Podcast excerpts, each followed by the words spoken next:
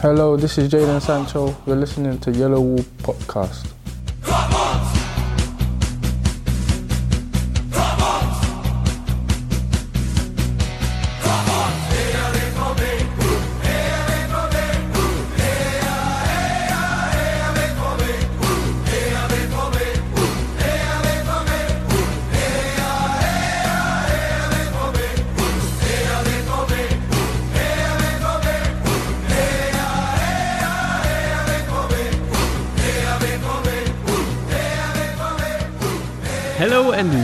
To episode 308 of the Yellow Wall Pod. I'm your host Stefan Buczko and today we will talk about Dortmund advancing to the round of 16 in the UEFA Champions League and we will preview the Bundesliga doubleheader with the away match against Mainz and then the Tuesday night game at home to RB Leipzig. And for all that and more, join me once again, Matthias Zug. Hello Matthias, how are you doing? Hello Stefan, I am doing well. The sun is shining in Colorado. How are you doing today? I am doing well myself. The sun is also shining in Philadelphia. How's the sun doing in Bonn, Mr. Lars Pollmann? Hello. I'll tell you in 10 hours, no, 12. it's a full moon It's this night, down. so uh, I mean, it's still pretty bright out, but it's the moon and not the sun. So it's the, the sunlight is being reflect, reflected nicely toward Earth in Germany. That's that's nice. Also here, Konstantin Eckner. Hello, Konstantin. How are you doing? I'm fine, thanks. Hi, Stefan. Hi. So before we continue, I have a quick announcement, and that is this episode is sponsored by the BVB 09 Canadians, the only BVB fan club in Canada, according to Dan Ackland, who put up the 10 bucks for the shout out. And if you also want to be the sponsor of an episode like Dan, please go to patreon.com slash the yellow wall for more information. And uh, that should be all with housekeeping because uh, we have lots of things to talk to. Uh, first, I think it was one of the most exhilarating uh, afternoons I had. Certainly, Dortmund beating Slavia Prague. Meanwhile, uh, Barcelona's B team somehow getting away with a 2 1 win against Inter. Lars, um, we had a very uh, interesting matchup against Slavia, um, with a lot of chances on on both ends. Um, do you think this was the sort of game everyone could expect, considering how strong Slavia Prague are, and uh, how would you rate Dortmund's performance overall against what I personally think was a very strong opponent? Well, I mean, they showed to be pretty strong over the course of the group stage, but going by the first matchup uh, in Prague, I don't think I necessarily expected like this kind of open game. I mean, obviously they are pretty much guaranteed to once again win the Czech league this season. They are already out of the cup if the German commentator was not mistaken. So they basically have nothing left to play for in the middle of December. So I'm not necessarily surprised that they went all out and just wanted to have some fun uh, in perhaps the the biggest stadium they are going to play in for a while. Uh, also, the the head coach seems to be some sort of Dortmund fan or Jurgen Klopp fan, with his associate association to Dortmund being, you know, uh, a factor for for uh, Tripikowski is his name or something like that. Um, so I'm I'm not necessarily surprised that Prague kind of went all out and and played their best team and whatnot, but I am a little surprised that they had so many chances. Uh, given that Dortmund knew uh, going into the game that presumably at least they would have to win the game. I mean, obviously at, at the end of the day, Barca got the job done to the degree that a two-all draw in Dortmund would have sufficed, which would arguably, or not arguably, would, which would definitely have been the more fair result for both teams.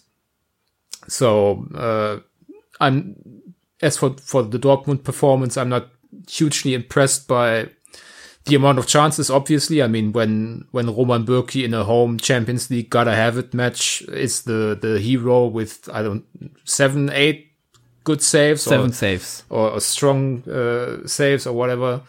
Uh, that's, that doesn't reflect too well, uh, on the overall performance of the team. But then again, I think we at least saw again the benefits of the system change, uh, Lucien Favre has now committed to, I think, uh, I mean, he, he could have easily uh, switched things around without Axel Witsel, uh, not necessarily trusted Julian Weigl to be that single pivot, if you want to call it that.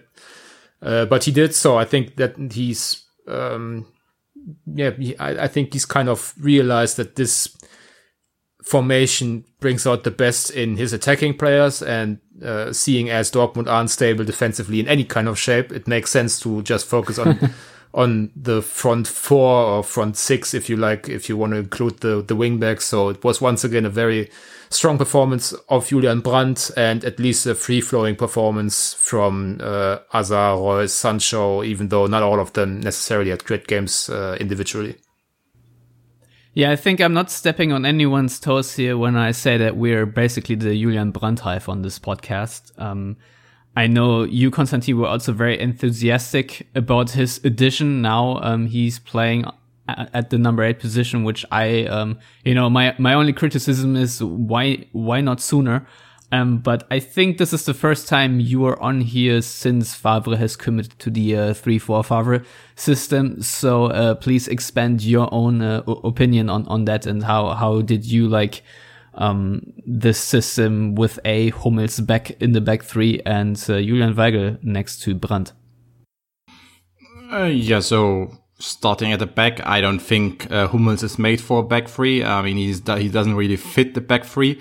Um, why and not? he, why not? Because he's, he's, he's a center back, four back, four way can advance, um, through the half space if he's playing in the middle and he advances either defensively or offensively. He's just a f- dangerous to his own team, uh, most of the time. Um, his, his style of, of, of defending is just not suitable to, to back three, especially uh, when he's in the middle and he has to play in the middle.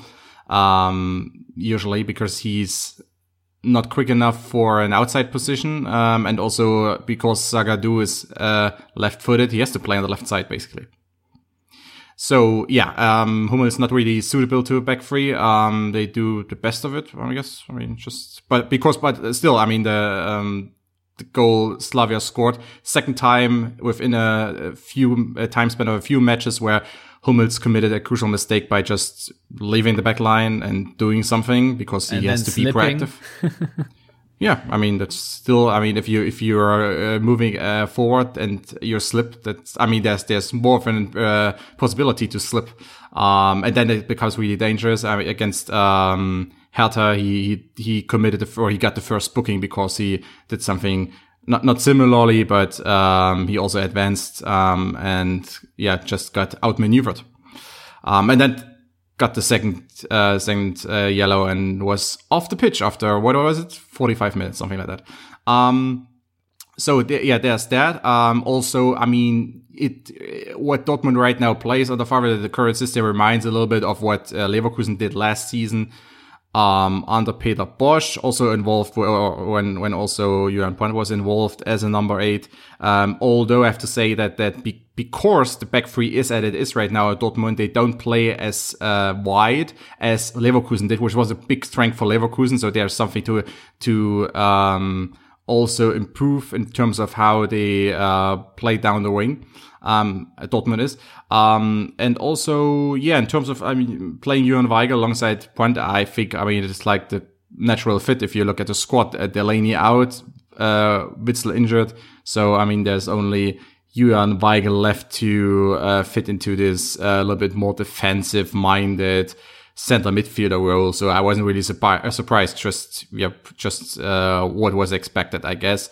Um, of course, I mean the pairing of Witsel and Brandt in the middle works a little bit better because I think uh, Witsel is more of a of a center midfielder who can disrupt uh, opposing plays far better than Weigl, who tried that to some extent, who was really active in terms of uh, going into one-on-one situations, but often enough not really in the position to really make something happen in these one-on-one situations because he was just you know going against the back of an opponent and then being out of position when the layoff pass happens. So I mean, yeah, uh, he's and also he's not the um, smartest player in one-on-ones, not- just not as tight and in these defensive situations as uh, as Witsel is. And I mean, after all, he got sent off. Yeah, I, I, I guess uh, there's not really much of an argument there. Um, Matthias, I would agree with the assessment that uh, Mats Hummels isn't necessarily too suited for a back three. Um, we uh, had a little conversation after the game on, on WhatsApp whether it would be smarter to have Zagadou, uh, Akanji, and, and Piszczek back there, and, and you said Balerdi. Uh, um, but but uh, is is this still your uh, opinion that uh, maybe the the ideal uh, uh, formation if Dortmund play with back three is uh, without Hummels? Um, well, I mean, it's hard to argue against that, um, but it's not going to happen. He's going to play. It's Mats Hummels. They paid too much money. He makes too much money, uh, so he's going to play. So that that's already to me a given fact. But taking that out of the equation, if we look at it, the the one thing that, and I think I made this comment to you was, he looks lost. He doesn't know what to do, where to be. There were a couple of situations where he got in the way of either Zagadou or Akanji when they were trying to clear the ball or play the ball out of the back. I can remember one instance, I don't know the minute or everything, but him and Akanji just basically got on top of each other because Hummels moved into the space where Akanji is and moved into to play a pass and it kind of, you know, the ball kind of squirted out to Hakimi and it worked out. And it's because what, what was already said is he is more comfortable in a back four. That's where he's always played. And, uh, as such, he doesn't quite know where to fit and where to position himself. When we look at the previous match against Dusseldorf, when you had Piszczek on the right, Piszczek is more natural to be on the right because he's also a right back. Having Akanji be in the center, that's really not much of an issue for him. And obviously Zagadou is comfortable on the left. Hummels, it seemed to me he didn't know what to do or where to be, um, because it's unnatural for him to play in that formation. Also because of his age, he's been conditioned to play in a back four. Younger players are more likely to adapt to a different formation at a quicker pace. And I do stand that when Balerdi is ready, and Favre was asked about Balerdi in his pre Mainz press conference and kind of talked about it a little bit.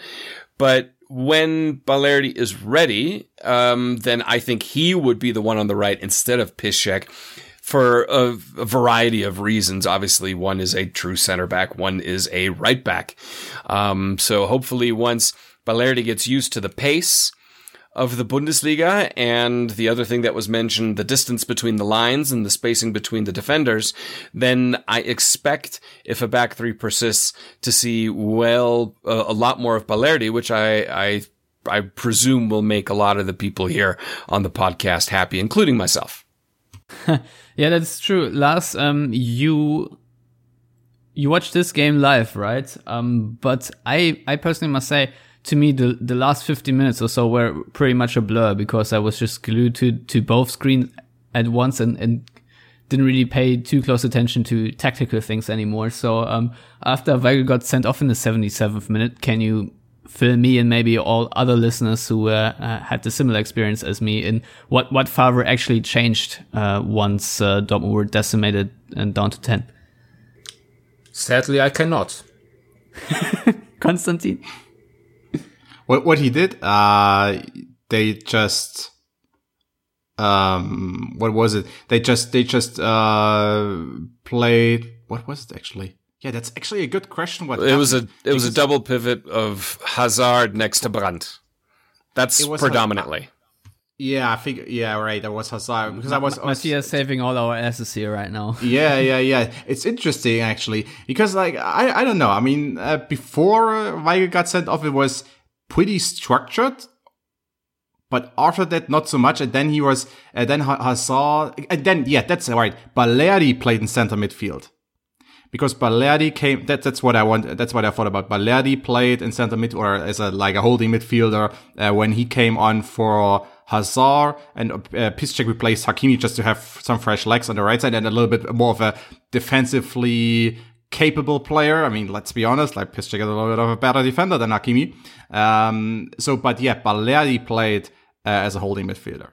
And then also uh, Dahoud came on for for Sancho. Um, so uh, basically they had three midfielders then. Balerdi as a as a holding midfielder and Brandt and Dahoud uh, uh, like in a 4-3-3 situation, but basically they uh, a little bit ahead of him in the number eight uh, or in two number eight spots. Yeah, that was it. But yeah, it was it was pretty mayhem to be honest. Um, and yeah, but uh, still, you, you it's, inter- it's, interesting who who you choose to play as a holding midfielder. That it was Balerdi. Yeah, it's, uh, because, be- I mean, of course, in so in such situation, it's uh, basically if you're a holding midfielder, uh, just defending a lead uh, against Slavia Prague for 50 minutes for for 10 minutes or so. Of course, there's not much like complex uh, complex tasks to fulfill. Still, I mean, he trusted him to play in a holding midfielder position to protect the back line to some extent. Um, and he didn't switch it to, I don't know, Akanji playing as a holding midfielder or, or Mats Hummels um, playing as a holding midfielder. So it's interesting to see you know, what, he did. Or actually, I mean, I expected him, uh, quite frankly, to have Guerrero move into the center midfielder position and, and playing Piszczek and Hakimi as the two wing backs, but he didn't.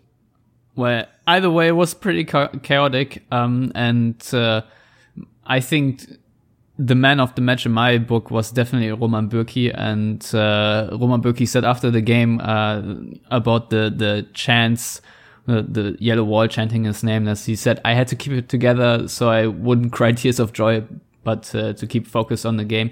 It's an incredible feeling, and I think today we read a couple of headlines that Zorc is maybe contemplating extending his contract, which runs out in 2021. Um, Lars, do you think um, this would be a good time for Roman Bürki to extend his contract? Do you think uh, he should continue to be Dortmund's number one for the foreseeable future, or do you think Dortmund should uh, look out elsewhere?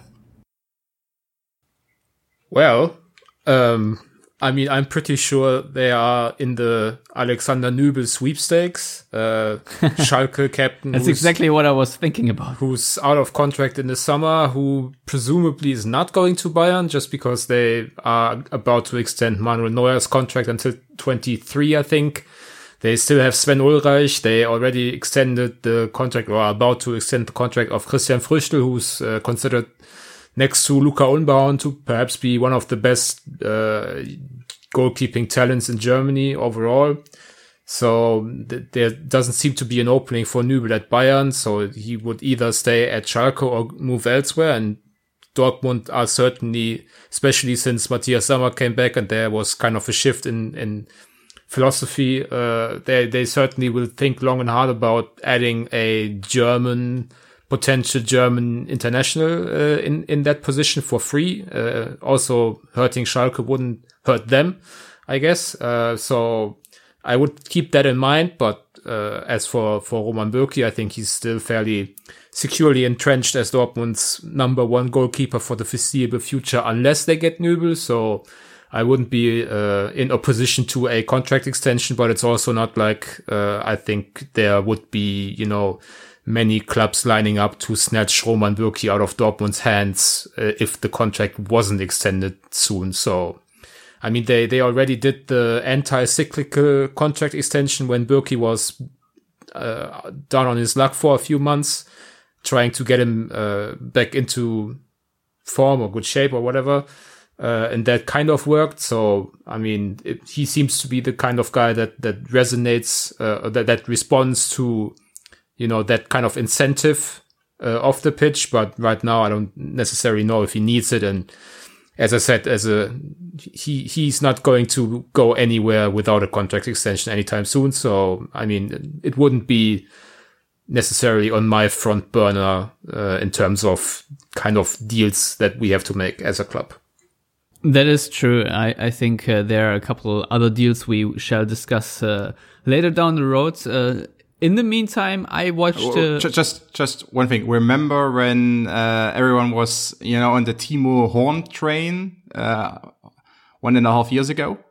Uh, everyone wanted Timo Horn to um, replace Roman Bürki. Or remember when a few weeks, uh, or I don't know, two months ago or so, when Marvin Hitz replaced Bürki for some time, and everyone was fine. Yeah, maybe maybe Hitz should get the number one uh, spot right now.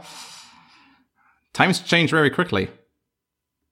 Oh, I I agree. And the Hitz thing, I've even seen that on Twitter. Like, well, look at the statistics for Dortmund when Hitz plays versus when Bürki plays. I'm sorry, please don't tweet that stuff because it makes you look like an idiot. Because you're obviously not taking everything into account as far as opposition goals scored. Uh, Roman Bürki, I don't, I can't think of too many times this season where it's been his fault that Dortmund have lo- dropped points or lost points at the end of the day.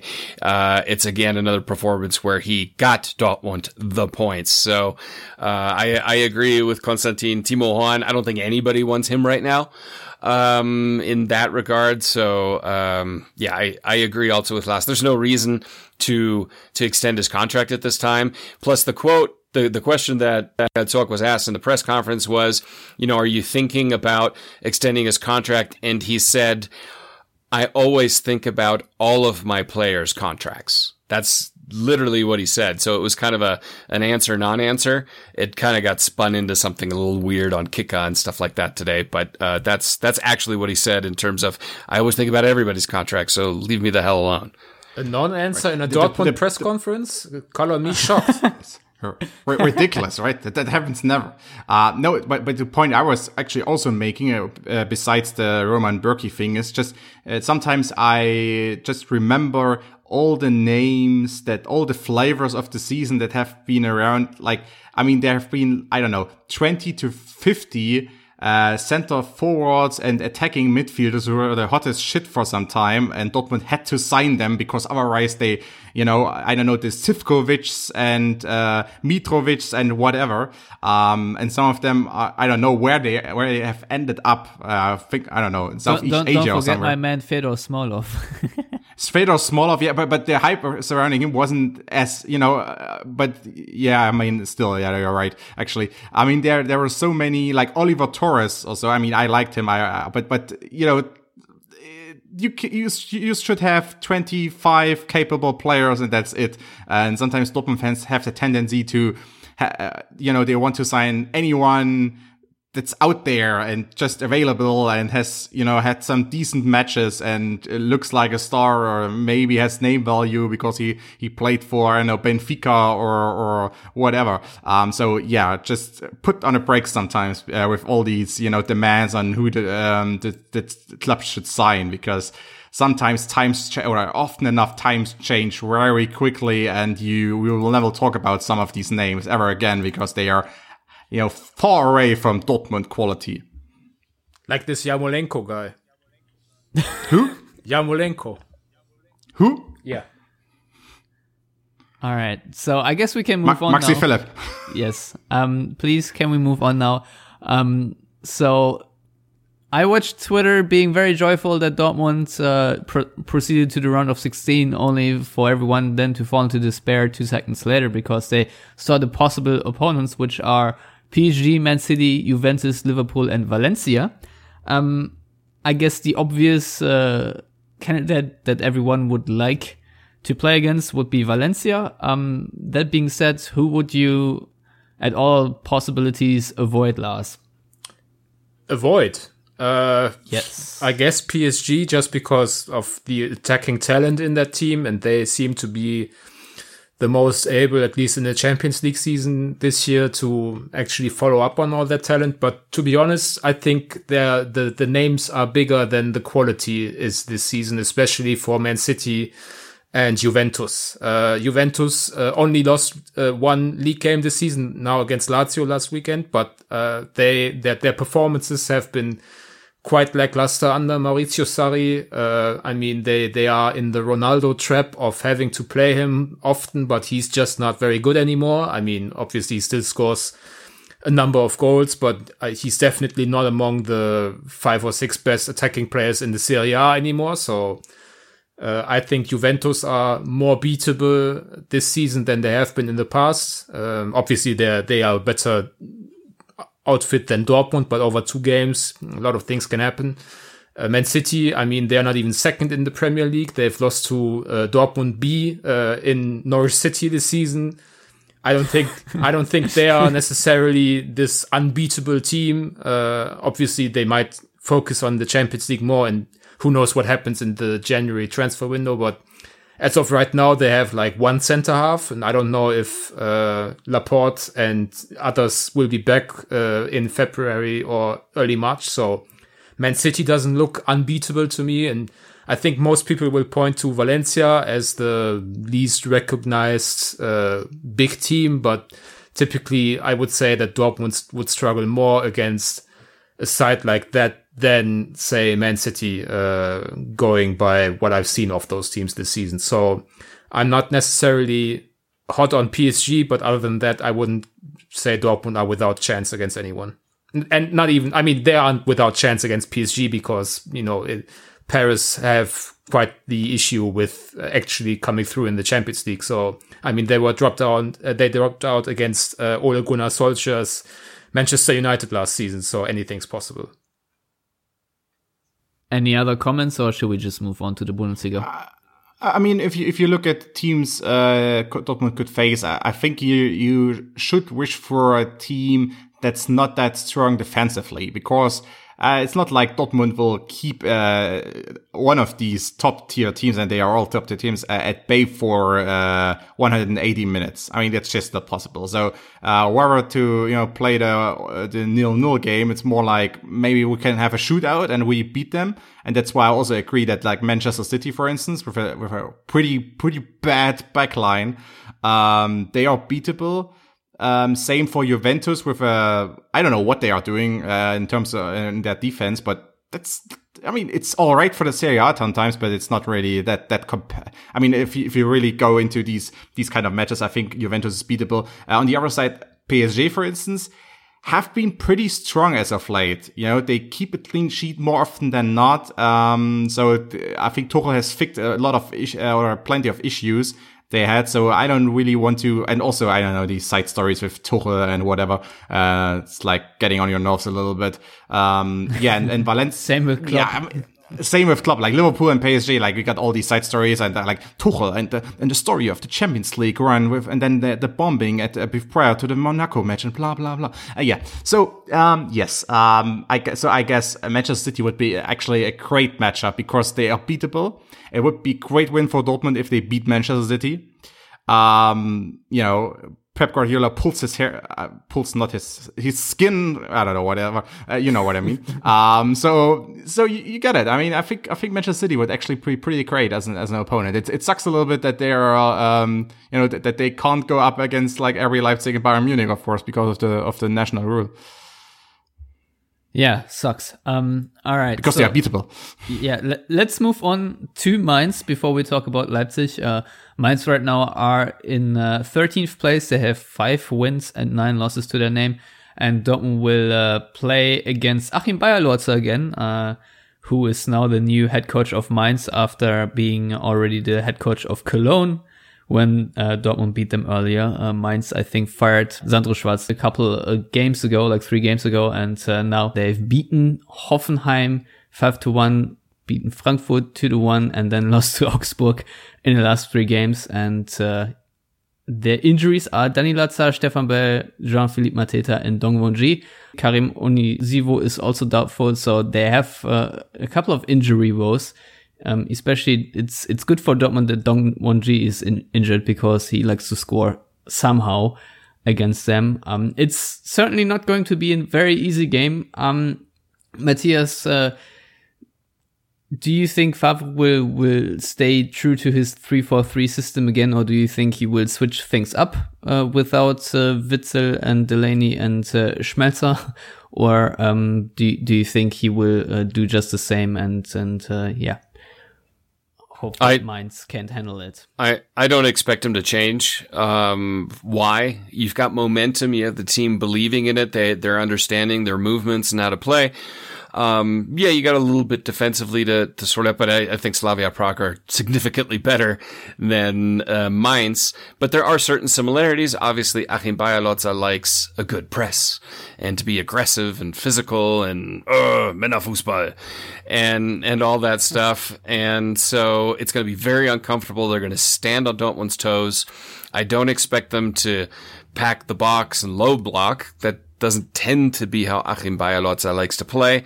Um, but uh, who knows? But I, I just don't expect that to happen because he will have seen Dusseldorf try to low block and all that kind of stuff against Dortmund. They got pulled apart, even though Mainz are better. Um, but they're still, you know, kind of figuring out Beierlorzer and, and his football. Uh, I know he's, uh, the Mainz supporters are still unsure about Beierlorzer, uh, is, is what I'm hearing. And so it's going to be uncomfortable, but I do expect Favre to play the same formation. Obviously, you got to play, uh, I expect Weigl again next to Brandt because I don't really know who to put there. I mean, I doubt he'd put Balerdi in that position at this point. So, uh, I, I expect much of the same as we saw against Slavia Prague. Maybe some rotation at the wingback position. I wouldn't be surprised if we saw Piszczek on the right and Schulz on the left. Um, uh, but other than that, I don't expect a huge change. Yeah, Konstantin, I think you remember Beierlorzer's game plan uh, that he had with Cologne against Dortmund, where he basically stretched Dortmund out across the field and uh, pressed the center backs very high and uh, you know put the uh, the central midfielders into the cover shadows and then uh, basically force turnovers on the fullback positions. Do you think um, this plan would work as well right now as as Dortmund line up? No, not not not really. Um, because you have you have these natural um sit- or you have these situations uh for Dortmund where they can basically outnumber um the type of press Cologne applied uh, under uh, Beierlorzer, but also um has been said or has has been said that um Mainz plays a little bit differently than um Cologne. Like Obviously. it's the same coach, but it's just, no, it's the same coach, but he switched things up a little bit. He's even more risk taking right now because I think just because he sees like that's his last opportunity to establish himself as a Bundesliga coach, or he's like a failure.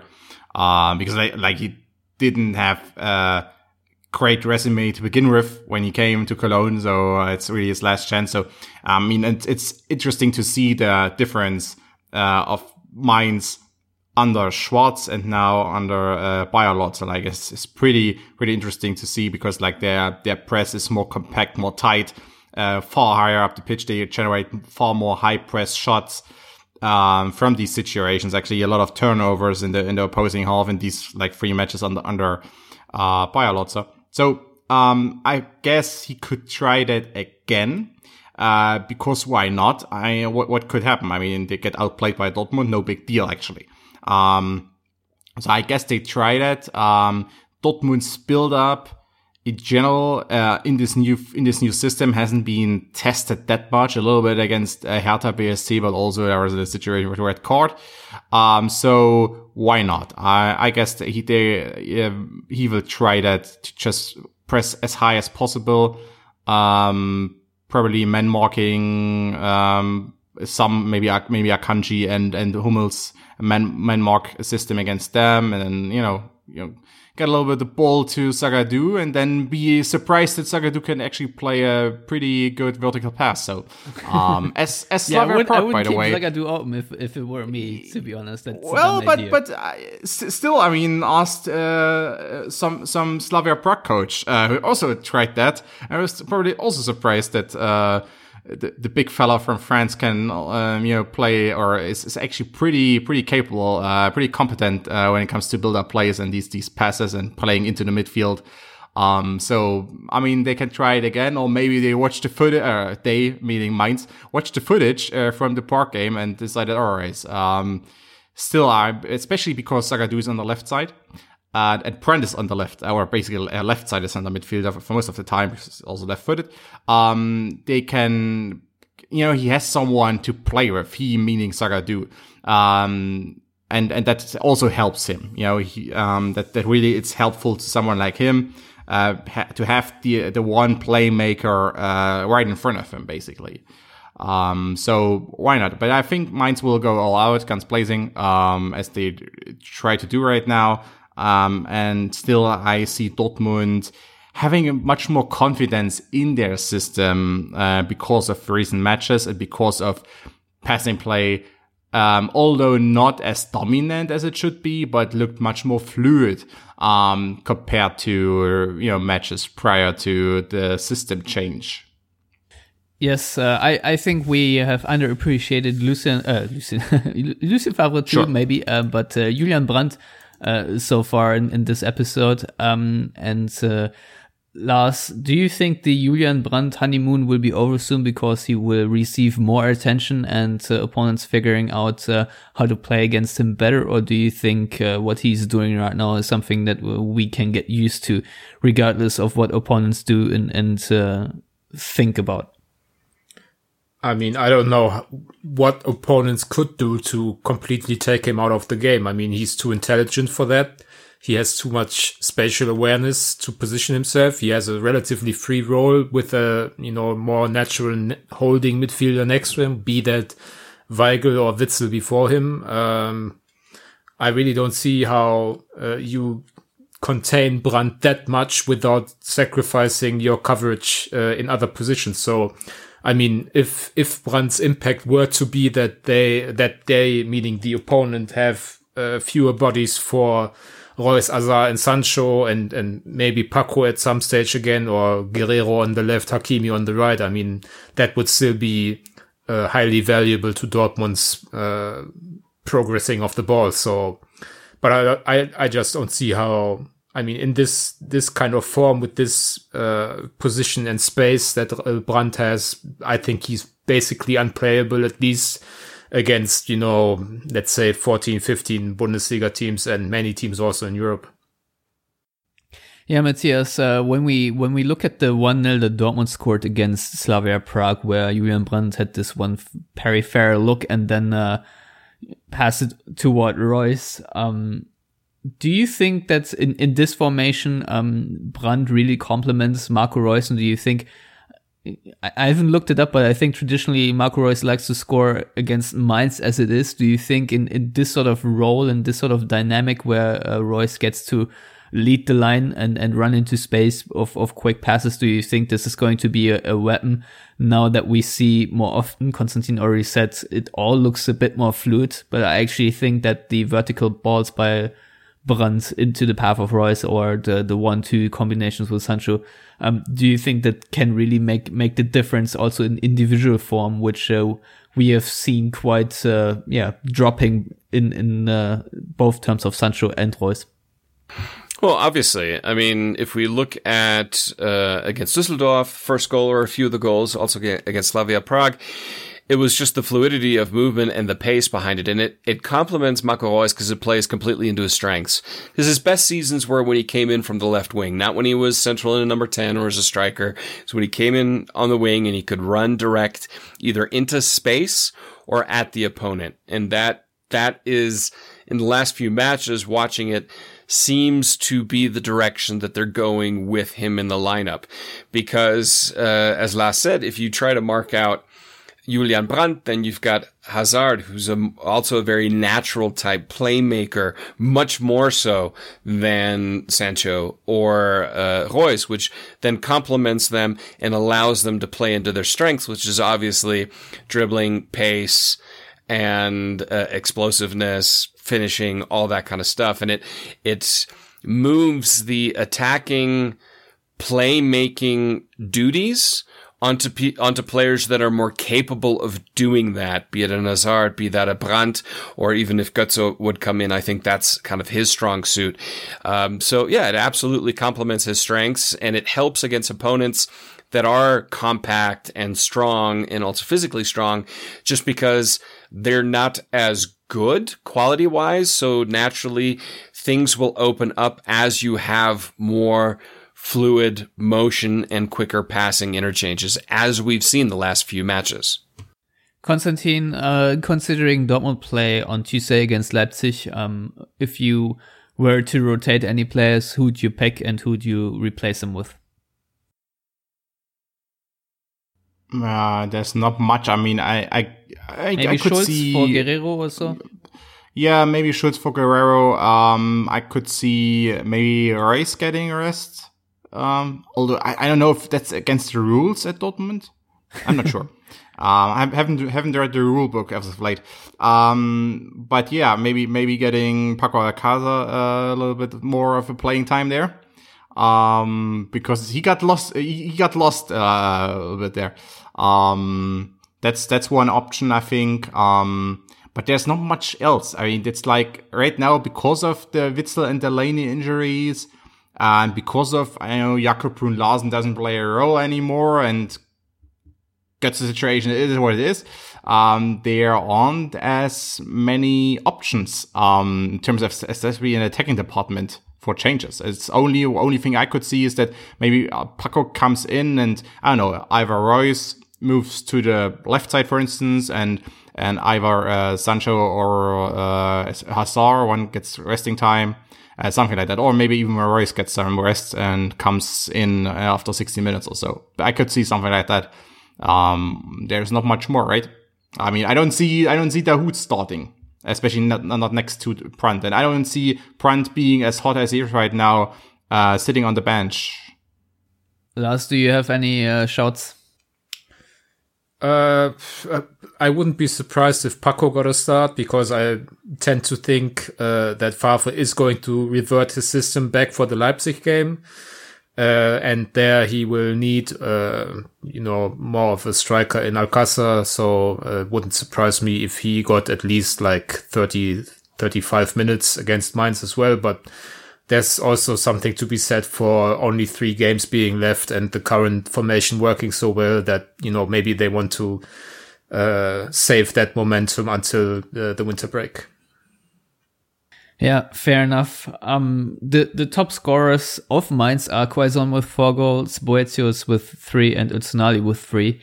Um, I I would say that uh, Quaison and Boetius both have good pace. I guess. Um, is this going to be a problem for Dortmund's backline, Matthias? Do you think there there could be a similar uh, trap as uh, we've seen with um, Paderborn? Well, as long as you have Zagadou, as if you're playing a three four three, I'm not too worried about a Paderborn type scenario. I'm a little bit more worried about a Slavia Prague type scenario. Um, I, I, don't, I don't necessarily, you know, if you have Zagadou and Akanji, even with Hummels centrally, and then you've got wing backs, I'm not really worried about that, to be honest. Uh, I'm, I'm more worried about, uh, the, the, the high press forcing bad decisions turning into goal scoring opportunities than getting behind Dortmund's backline at pace right now in this formation. Yeah, so my personal hope in this game is really that Dortmund uh, shake a bit of their what sometimes is a very poor uh, away performance where they just don't, you know, play at, at their full potential right from the start. Um, they started very brightly, I would say, against Hertha Berlin, but then sort of collapsed. And I, I really hope that uh, this Mainz game won't be another nervy affair, but uh, you of course never know because uh, Mainz are quite capable of, of making things tough and they're the typical never say die team right now. Um, and at least that's, that's uh, the impression I had uh, watching them beat Frankfurt. Um, that wasn't a pretty game at all, but uh, somehow they persevered. So um, that's that's my big fear. Um, I made a huge prediction ahead of the uh, Düsseldorf game, which was that Dortmund would absolutely definitely score a set piece goal, um, which they then of course did not. Um, but since Mainz together with Werder Bremen have conceded the most set piece goals, uh, nine in total, I will make the same prediction again. And I think it's time for Mats Hummels to be on the score sheet again. So there's that. Um, Konstantin, I think we can move over to predictions unless you have, have anything uh, more to say because we still have to cover that uh, Leipzig game and then uh, maybe. No. Okay, go ahead. Uh, I think a smooth 3 1. Lars? That's exactly what I was going to say. Yeah, that's, of course, of course. Matthias? Uh, I think uh, clean sheet time. Why not? 2 0. All right, I'm also gonna say I'm actually gonna say three no because why not? Um, I I um have another question though, um, and that basically moves straight into the next game, um, Lars, and it might be a bit frivolous. However, um, Mats is on that fourth yellow, and uh, I don't want him to see defending against Timo Werner for obvious uh, reasons. So, um, is it would it be a bad thing as a Dortmund fan to hope for Hummels to get his fifth card and be suspended against Leipzig, so Favre won't even think about him playing against Leipzig? Or is that uh, something stupid that I just said? I mean, it's pretty stupid, but um, I mean, I, I would, as I said, assume that Favre is going to revert to a back four against Leipzig, and in a back four, you would definitely want Hummels to play, even if it's against Timo Werner. So that is uh, true. I mean, at least maybe at, if if uh, Favre doesn't want to play Hummels, he doesn't need the excuse of a fifth booking. I mean, he's a grown man, and he can tell Hummels to sit on the bench for 90 minutes. That that wouldn't be, you know, the end of the world, even though it would be a feast for the media. But I mean, I don't expect Hummels to sit on the bench either way, even if they were not to revert. So I wouldn't be surprised if he picked up a booking just because this season seems to be for the first time that, that lacking pace kind of uh, catches up to a little bit. I mean, he never got so many uh, bookings in like half a season in his previous Dortmund years. And I would safely assume, I guess, that at Bayern he didn't get many bookings either. Uh, so uh, it, it, seems like, as I said, pace or lack of pace might be catching up to a bit more this season. So a fifth booking in, I guess, something like 13 or 14 Bundesliga matches wouldn't be too surprising. But I mean, I would never hope for a player to be unavailable because, you know, what if, if Hummels picks up a fifth booking and then Zagadou crashes down the stairs like Axel Witsel, then you are left with uh, Weigl Akanji or Akanji Balerdi. So that's not great either. Yeah, that is correct. Um, so yeah, let's uh, look a little bit at Leipzig. They're in uh, second place right now. They are four points ahead of Dortmund, and they have won their last four league games and play this weekend away to Fortuna Düsseldorf. Um, they have the best attack in the Bundesliga with I think 39 goals, and uh, they uh, have also stat that I found interesting. Are, are, tackling the most, have 19.5 tackles, uh, opposed to Dortmund's 16.2. I think Dortmund are like ranked 14th in that category, and uh, Leipzig have the fourth most possession, averaging 52%. Uh, obviously, Bayern, Dortmund, and Leverkusen are ahead of them in that category, and uh, Leipzig also have scored the most penalties with four and have scored the most goals on the counter with five goals, according to WhoScored. So um, that all being said, um, since we have our own uh, somewhat RB Leipzig insider here, Konstantin, um, maybe beyond the stats, explain to us uh, how Julian Nagelsmann has uh, transformed, if at all, this team and uh, how he has gotten out of this little dip that Leipzig had in form, where they, uh, yeah, crashed down the table for a couple of weeks. Yeah, so I mean, to not get too much uh, or uh, too far of the Leipzig analysis uh, or too much into the history of this season. Um, it was just Julian Weigl came in uh, with the idea to, I mean, that's like, he doesn't really write out, said it to me, but still, I mean, Julian Weigl? can, like, uh, sorry, uh, Julian Nagelsmann. Weigl, Weigl not so much. He's not so talkative. Um, no, but, but, uh, Nagelsmann, he came in, um, and he wanted to basically reproduce his uh, Hoffenheim system, uh, going a little bit away from the 4-2-2-2, um, which was previ- previously used under uh, Hasenhüttl and Rangnick because he saw much more of an advantage in the back three, um, especially using someone like Mukiele or even Klostermann in a, in a um, half space defending position. You know, these advanced movements, advancing movements, uh, can pretty much be key. Uh, I mean, he fought, uh, so different, like something different from Hoffenheim because that's what more of a static back three, but still like in terms of formation, something that he already used, um, at Hoffenheim. However, that didn't really work out in a couple of matches. I think he was too much, too reactive uh, in his approach, especially against uh, top tier teams like Bayern. Um, and in the Champions League as well against Olympique Lyonnais, for instance.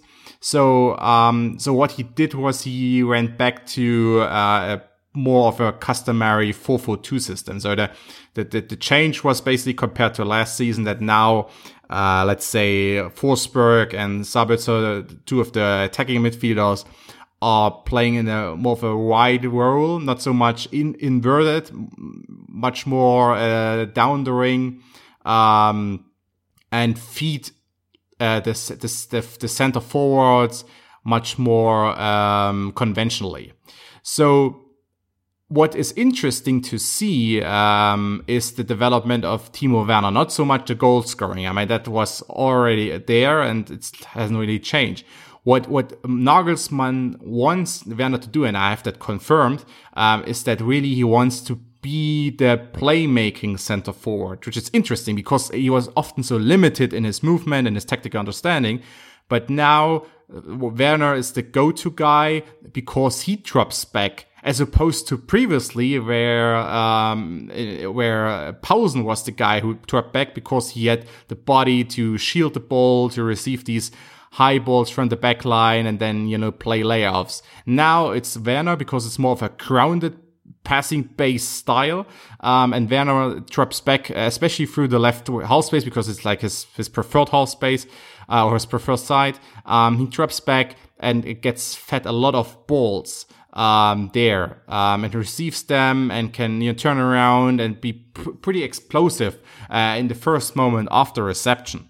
So um, yeah, the key is really uh, what Timo Werner does and how his surroundings, his environment, um, you know, acts and and his around his environment supports him. Um, and I think in terms of especially center midfield, I mean, Leipzig has it, it, feels like they have a squad of 30 players right now, and they will they will lay off a few like uh, uh, Saracchi, for instance, the left I think back. they have 32 uh, exactly. Yeah, I mean, it feels like I don't, I haven't counted, but you know, especially you, you got players like Haidara, for instance, who doesn't really play a role right now. You know, was, it was like pretty hot when he came over from Salzburg. Also, Hannes Wolf, a former former number ten from Salzburg. Of course, uh, most of them come from Salzburg um, for obvious reasons. I mean, Hannes Wolf, for instance, he was injured badly in summer. Now he made his comeback, so it will be interesting to see what role he plays because he's number ten. Uh, they don't really have a number ten right now, uh, but maybe he can play up front uh, be like basically a false nine next to Werner, which will be you know crazy to think of, but still, yeah. But but especially the center midfield, uh, he sometimes uses these more um, more physical players, especially. I mean it's it uh, like someone like Laimer, for instance. I think Julian Nagelsmann is the only pl- only coach in uh, in Europe who can make Laimer a capable playmaker. I mean, Laimer is like so limited in his in his passing ability and his like technical understanding. Um, he was an up and down right back and now he's or he, he should be up and down right back, but now he's he's basically um as a center midfielder and is pretty established at Leipzig. Um, same with like Diego Demme, but he was established before uh, Nagelsmann even came in. Uh, and then you got you got someone like Kampl, for instance, who can basically if if uh, Werner plays uh, in the left half space, Kampl can balance it playing through the right half space or even playing also through the left half space and you know connecting, interacting with Werner pretty well. For Dortmund, um, which I mean, of course, first key to success is how can they contain Werner? You know, if if uh, do they man mark him? Uh, let's say, do they assign Akanji uh, to be uh, the shadow of Werner? I mean, that's that's it's it's doable, uh, especially with a back three. Uh, it, it would be doable, but on the other hand, you have someone like Hakimi as a right wing back who really has to be aware when he has to move inside and protect Akanji when Werner drops into the midfield.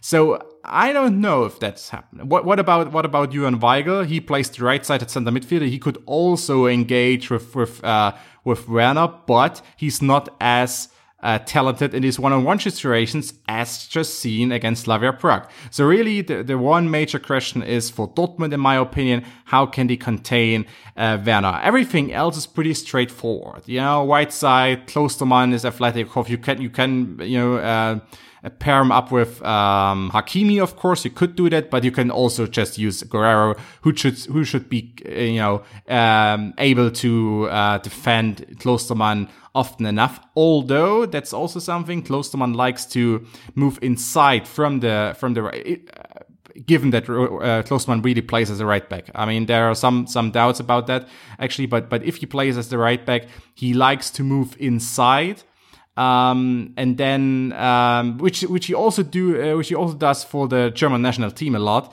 Um, so that's, that's then, that's then the task for Zagadou to really pick him up and not let him, let him get a free shot in the, in the backspace, for instance. Yeah. Um, so, well, I mean, there's some key players, and especially Werner and Klostermann are the two, the two I think uh, Dortmund has to be worried about. Um, the, the, center midfield is more of an has more of an assess, assisting type of role, um, and of course Sabitzer and Forsberg, yes. Uh, great in one-on-one situations. Sabitzer a little bit more of, of, a risk because he does more like out of the box type of stuff as opposed to Forsberg, in my opinion. Uh, but under Nagelsmann, especially in, in, in, recent matches, they play as pretty straightforward type of wingers. So that means, um, the task for Dortmund is just to, uh, you know, be in position and, and defend them as you would defend these type of wingers. Um, that they are more talented, that like the wingers Mainz uh, Fields or, or Slavia Prague. I mean, that's just, that comes with the, with the match and with the job. Um, but there's, there's not much to it. But technically, it's really all about these two players I, I mentioned. Um, and of course, there are also some weaknesses Leipzig has. I mean, still defensively, yeah, they look better than they have been for quite a while. Still, they, they have to use uh, Stefan Ilsanker as a center back. Um, he has done he has done actually pretty well. Uh, still, I mean, he's not really Orban in that regard in terms of like like basic defending skills. He's still a center midfielder. Um, so of course there are some weaknesses, but not much, uh, not many. Uh, I should say. So yeah, that's basically a roundup or a, a little bit of an explanation on RB Leipzig right now in December 2019. Yeah, thank you. Uh, I do not know what to, to ask next. So, uh, Lars, if you have any thoughts on, on that particular game, uh, feel free to say whatever you want. Uh, what? Um, I did zone out a little bit. I'm sorry. Uh, I mean, I'm not here to listen to 10 minutes of Leipzig analysis. Um, so, I mean, what? They they are good.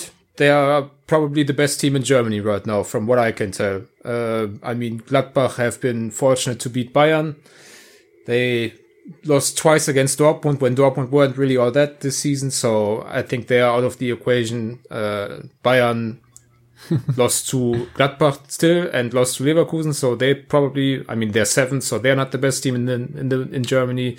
Dortmund certainly aren't. So, I mean, the onus is on Leipzig, and I certainly think that they have a very good chance actually to win the championship this season. So, how big is this game, Matthias? Um, it's a Tuesday night game. Um, we don't know what the standings in the table will be, but I assume it, it might be second against third or something along the lines. So, um, is this a, huge game that everyone needs to watch? Uh, is this something that uh, could draw more audience around the world? Uh, do you think this has high prestige? And if so, why? Okay, so those are a lot of different questions. Um, kind of asking the same thing, but a little bit different. Obviously, it's extraordinarily important match for both clubs. It's, um, Leipzig want to keep this momentum going into the winter break and maybe be Herbstmeister.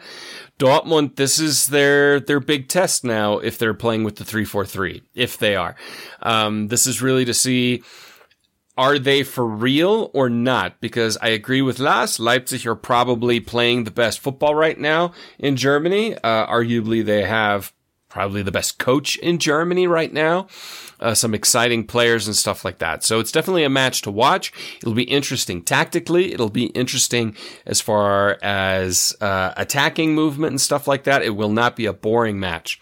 Now, as far as prestige goes, I will always say any match against a Red Bull franchise company is not prestigious. It is not prestigious for Dortmund against uh, uh, Dosenball Leipzig. Uh, that that's just I'll never say that ever. Um, but it's definitely a big match, and it's definitely going to be an entertaining match, and I think everybody should watch it and boo the ever living crap out of uh, Dosenball Sport uh, Leipzig. All right, fair enough. So um, I personally think it's uh, not very ideal for Dortmund that they are missing Axel Witsel right now.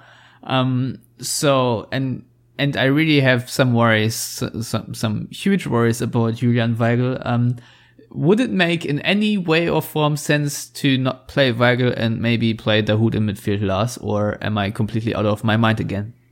Yep. Okay. So uh, why why why am I out of my mind?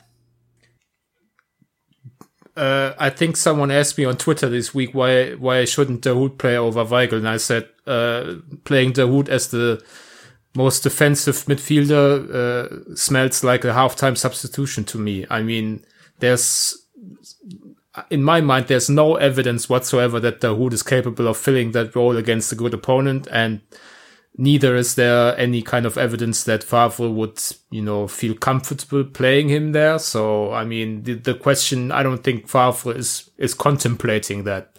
I mean, uh, I would All be right. less surprised if Leonardo Balerdi, just because Favre mentioned it in his press conference on Thursday, uh, that, that he can play as a defensive midfielder, which I haven't seen, obviously, because I mean, my experience of watching Balerdi live is, uh, in competitive matches is like 20 minutes this season. Uh, so, I mean, uh, that that would be less surprising to me than Dahoud playing as the lone defensive or lone, you know, natural defensive midfielder.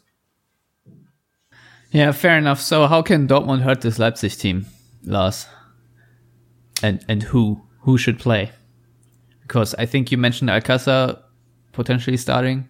Yeah, I mean, I I uh, still think that it, I wouldn't be surprised if Favre went back to the conceivably more stable, uh, customary 4-2-3-1, um, with, uh, Weigl and perhaps, or even Brandt as a out and out central midfielder, uh, which right now I think he has more of a hybrid role between a, an 8 and a 10, uh, alternating between playing next to Weigl or Witsel and next to Reus basically, or, you know, in those spaces anyway.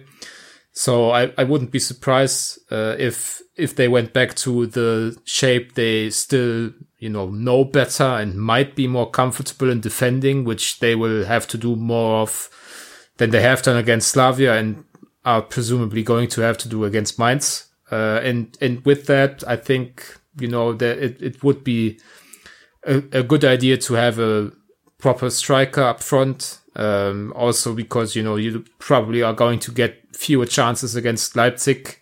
So, you know, putting your best finisher in uh, from the start might be a good idea, but I think a, a lot of it really depends on, you know, uh, the, the state of mind they have going into this game and also, uh, whether they need to rest someone. Um, you know, I mean, it's the, the penultimate game of the, of the, the calendar year. So, it's like there's light at the end of the tunnel, but still, I mean, since they switched to this uh, three four three system, it's basically been the same eleven guys or twelve guys being uh, played with Piszczek and and Hakimi kind of switching.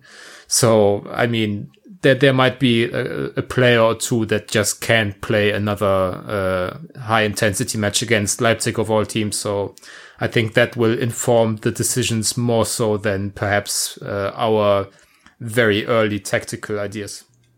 Yeah, that's very true because uh, it's it's pretty guaranteed that uh, Leipzig will outmatch Dortmund in terms of athleticism, and whenever this has happened this season, Dortmund have struggled quite severely.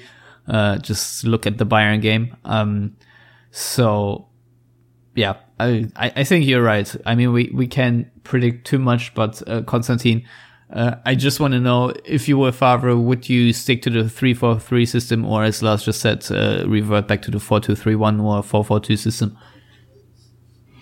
Uh, I mean, actually, in a in a vacuum, I would I would stick to the four uh, three four three, um, because of the possibilities to have a um to have one defender um going along with uh Werner, for instance, if if it's required and not doing that if it doesn't uh, if it's not required. So and also then outnumbering the two Leipzig players if they are going into the pressing formation. So um, yeah in a vacuum I would. I mean only thing that concerns me a little bit is that Akanji as well as Hummels haven't really figured out how to play back three. So um you know And also, I don't know if Hakimi is then the right guy on the right side, and maybe you have to switch that a little bit. So in a vacuum, I would, you know, technically, I think if three four uh, three is what you should apply against Leipzig. Just problem is that some of this, these Dortmund players uh, concern me a little bit about execution. Well, I mean, this this is why we all say this is a big test for Dortmund because it obviously will be, and uh, I I assume there will be uh, quite a couple of goals on on, on both sides. Uh, I don't know. So um, yeah, it's it's going to be a really really tough game. I think it's going to be one of the toughest game for Dortmund yet this season. Um, so because I'm I'm not really feeling comfortable with the matchups uh, really anywhere on, on, on the pitch. If I'm if I'm brutally honest, I just feel like uh, what Leipzig are doing is is uh, not something that Dortmund will be uh, able to deal with. So um, yeah, I don't know. Shall we then move on to predictions, Matthias? Uh, might as well. You know, the the one thing I will add, given that you know Leipzig do like to press and stuff like that, maybe. I mean, it's obviously quality wise, it's, it's completely different, but maybe the timing of Mainz, of Slavia Prague, Mainz, and then Leipzig is a good kind of run up, warm up to to Leipzig when it comes to teams that are very intense and very Stressful, intent uh, with the way they want to play as kind of a warm up to the main act, so to speak, with Leipzig. So maybe this all scheduling wise kind of worked out. I agree. I, I'm very nervous about Witsel not being there. Uh, as such, uh, if we're going to go with predictions now, um, I think Dortmund are going to lose, and I think they're going to lose three to one. Yeah, uh, that's also well not entirely my prediction, but my prediction is also Dortmund are going to lose. Uh, I only predicted two one loss, but uh, nevertheless, uh, right now as it would stand, that would be a seven point gap, which um, is far from ideal, but um, it would be what it would be. uh, Lars, your prediction? Well, first of all, to Matthias's point, uh, Achim Beierlorzer actually worked for Leipzig, uh, coached the team in the second Bundesliga, so there's certainly some similarities that might help in preparation. Uh, as for my prediction, I'm going with, as you said, Stefan, a couple of goals on both sides and a two-all draw. That would be, I think, a good result for Dortmund. Konstantin, your prediction? Yeah, I agree with Lars. Uh, that, that would be a result I would consider likely. All right, so none of us predicting a W for Dortmund on Tuesday. Um, we'll see how that uh, goes, but obviously there's one topic left to discuss. Um, we've all seen it in the media. Erling Haaland, the uh, RB Salzburg striker, has been in Dortmund, spotted apparently at the airport or whatnot, but uh, we we have not seen any pictorial evidence. So um, that's at least reported by Ruhrnachrichten and uh, Radio 91.2. So uh, the local press, which I personally trust in in these matters, and um, so there could be a potential transfer of the 19-year-old wonder striker, who I think has now scored 28 goals in 22 games overall, and then uh, eight goals in six Champions League group stages. Um, Konstantin, would this be a good move for Dortmund to sign him? And do they have a chance to purchase him given that he is part of the Red Bull franchise? And uh, obviously, RB Leipzig are also very much interested. I think they they will sooner or later sell Timo Werner, and um, I don't know what the situation there is with Patrick Schick either. Yeah. Um. So on that, uh, yes, I, I, I guess Leipzig is uh, highly interested in Haaland. Uh, but on the other hand, uh, you wouldn't be a Werner replacement. Different, complete different type of player. Um. So I mean, I think I think Leipzig are building up their Werner replacement in Cunha, actually, and also with Lookman, but but more more like Cunha. Um. So yeah, I mean, I don't really see Haaland as a, as a Werner replacement. Of course, I mean, just Leipzig's strategy has been that they want to take in as many quality players as they can as they can get, and especially through the through the Salzburg Liefering model. Um, however, thing is just that um, you can trigger a release clause uh, until February um, to get Haaland. And I mean, there's not much Leipzig can do about Haaland decide, deciding to just go to Dortmund instead of Leipzig. Um, and he's not really, Haaland's not really ingrained there in the Red Bull system that much. I mean, his, his, his advisor, is his, uh, uh, agent is uh, Raiola. Um, so, I mean, Mino Raiola doesn't care one bleep about Leipzig or, or Salzburg or even Dortmund. Um, so he just cares about the development. And as seen with um, Matthijs I think he could, uh, he sometimes wants his clients to make this, um, you know, one one step uh, before really signing for one of these major clubs because then they got two signing fees and he gets more money out of it.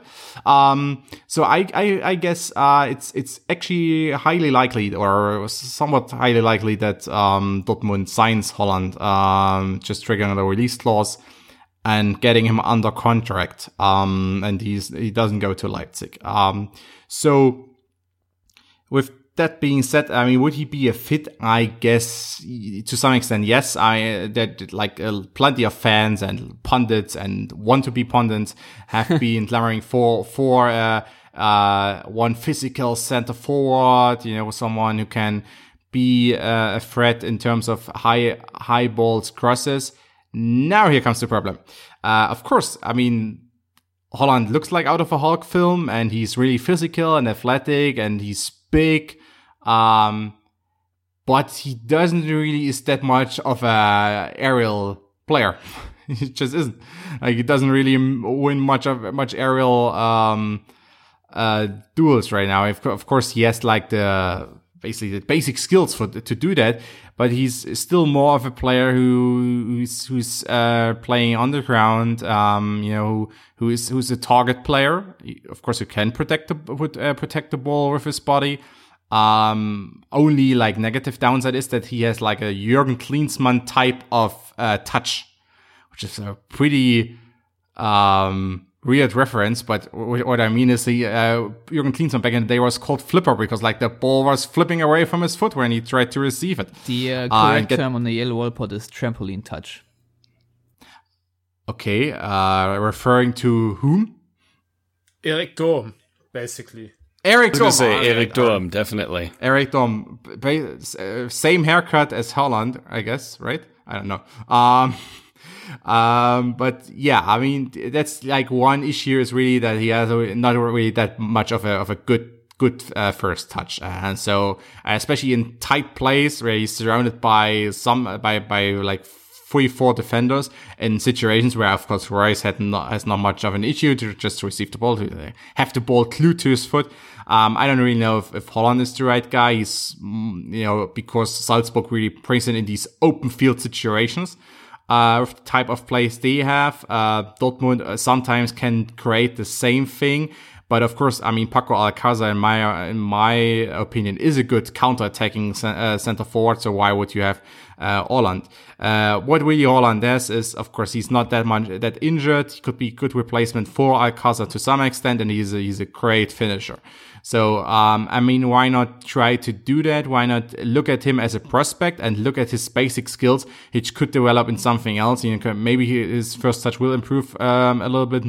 I mean, there's still like room for improvement, and it's not like at, at 19 or 20, like there's no no chance that his first touch will improve uh, especially if, if he's trained to do that, you know, if just high pressure training, you have to do or high pressure training surrounding him with, with plenty of defenders and then playing his, these fast vertical passes. Just, know, try to get him in these kind of situations in training. And also, I mean, uh, making him in more of an aerial player and then being a target one for a target for uh, cross passes and, and some of uh, Hummel's long balls. Uh, because where, I mean, Hummel's long balls is a, it's a lost art basically at Dortmund right now, right? Yeah. If it weren't for Marco Reus stumbling over the ball the other day uh, against Slavia Prague, we might have actually seen whatever seen a Hummels long balls goal. Um, but uh, not in this case. Um, Matthias, you were raving about him quite a bit. Uh, why and uh, would you welcome this signing at the winter break?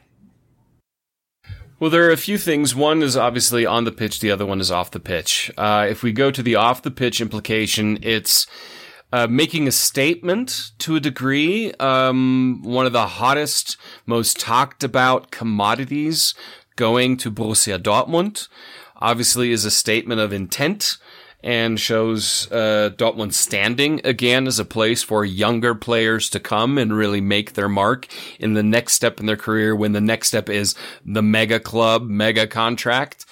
Um, Plus, uh, obviously, there's going to be a lot of people looking at Dortmund again and, and more attention around it and stuff like that. So that helps further recruitment, obviously. So that's off the pitch. On the pitch, of course, he is a natural striker, which is something, uh, a lot of people, including us, have said is kind of lacking because Paco Alcácer, though also a natural poacher, he has massive issues when it comes to staying healthy. That's undeniable.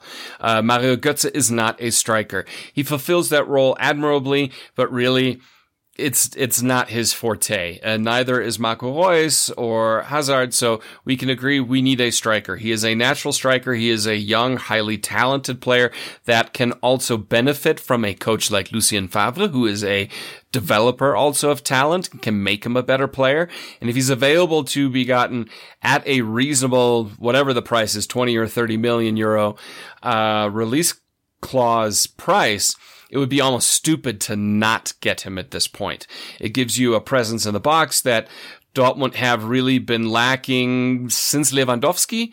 Uh, yes, Aubameyang scored a lot of goals, but he wasn't a presence in the box as Lewandowski has been and still is. So uh, he he fulfills a lot of the stuff that even Favre said he likes in a player, and the like uh, Konstantin said, you know, he's not super strong in the air. Well, you know, Favre doesn't really play the high lofted cross game. So a lot of those wannabe pundits, you know, we can kind of ignore their opinions to a degree anyway. um, so playing it to his feet, back to goal, holding up the ball, movement off the ball, it fits quite well actually with what Favre wants strikers to do. So, um, that's basically my fanboy summary. But he still has a lot of growing up to do. He's still very, very young. He's a little bit hot headed at times. Uh, but that's the stuff you kind of take. Um, into account with a young, highly talented, highly sought after player. Where Dortmund also another off the pitch uh, uh, thing is if they get him for 20, 30 million and he continues on this trajectory, they're going to make a, a net profit of about 100 million on this kid. Yeah, he's about uh, one meter ninety four, and he's very athletic. Um, I think that's the the uh, first features you really notice, like given his size, how how how quick and, and nimble he is. Uh, so if you were an NFL player, I'd probably put him somewhere at tight end or so. Um, Lars, you, you mentioned before the show that you haven't really had time to form much of an opinion based off what Matthias and Konstantin just said. Would this be more a yay or a nay for you?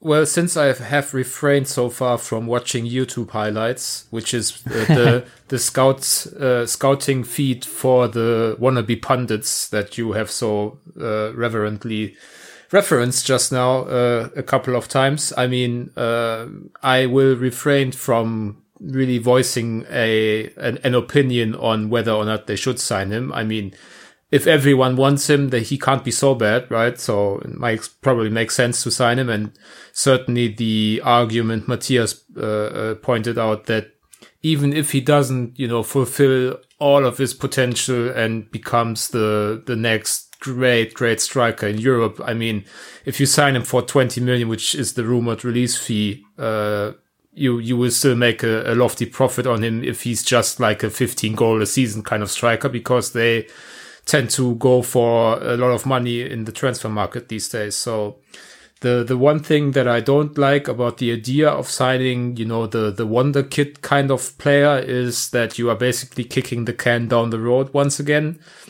Uh, it, you can already basically start the countdown when he signs for Dortmund or if he signs for Dortmund.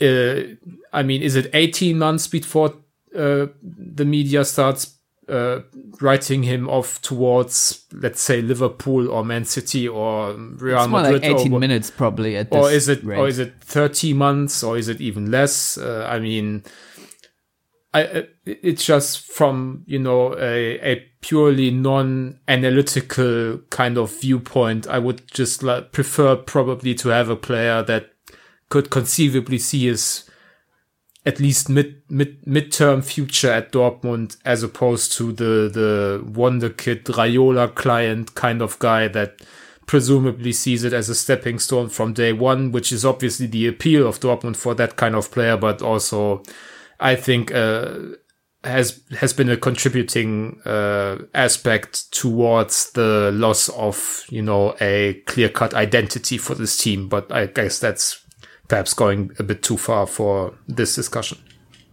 Well, maybe, but I think it's it's a good point to make. I mean, the the real upside is that you would get someone uh, a that's talented and b athletic uh, on on a relatively cheap transfer fee if the rumors are true. Because uh, I think I, I said this after the Bayern loss that uh, Dortmund uh, have a hard time to acquire uh, footballing talent that's also very physical and athletic at the same point.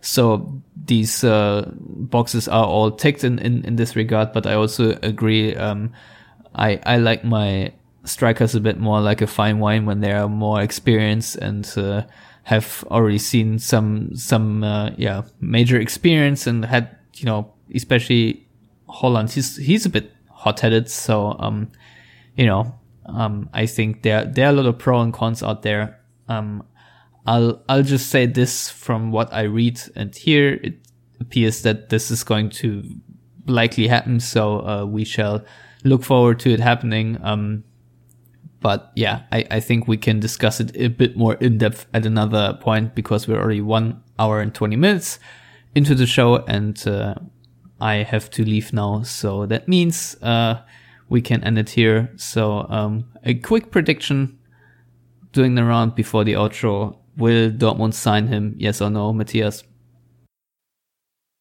Yes, I think so. Lars? Konstantin? Yes. All right. So that's uh, a yes from me as well. So I guess that's that's everything we could possibly do for this week. So um, Lars, please uh, tell our listeners where to find you on the internet and uh, read your work. Um, just find me on Twitter at Lars Bollmann. Matthias. You can find me on Twitter at Matthias Hook. Konstantin, your new YouTube channel. Twitter. Uh, well, this is a German language YouTube channel. Well, we have a lot of German listeners, so Well, do we? Do we actually? we do actually All right. do. All right, interesting. Um, so to our German-speaking listeners, uh, YouTube channel youtube.ccekner.com. Uh, that's the that's the or just you know type in Konstantin Eckner in the Google search and uh, YouTube search, so you will find it as well. Um, next video on Sunday will be about RB Leipzig. Um, going all things, you know, going down before the big match against Dortmund. Um, and you can also find me on Twitter where I will share, of course, all the videos and all the articles, uh, cc underscore ECKNER.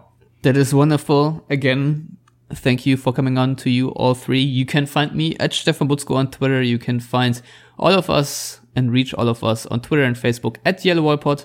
If you want to subscribe to the show, please do that via iTunes, Stitcher, SoundCloud, Spotify, YouTube, and all the other ways you can get your podcast. And uh, if you want to read our written content behind the yellow paywall, then go to theyellowwall.net and uh, sign up to our Patreon for one buck a month, and then you have full access to all the interviews, news, and whatever you find there. And otherwise, if you like Dan or the uh, BVB fan club in Canada want to sponsor an episode, please contribute 10 bucks on Patreon, and then you will get your shout out, whatever that is. And uh, I will say thank you for listening as always, and goodbye.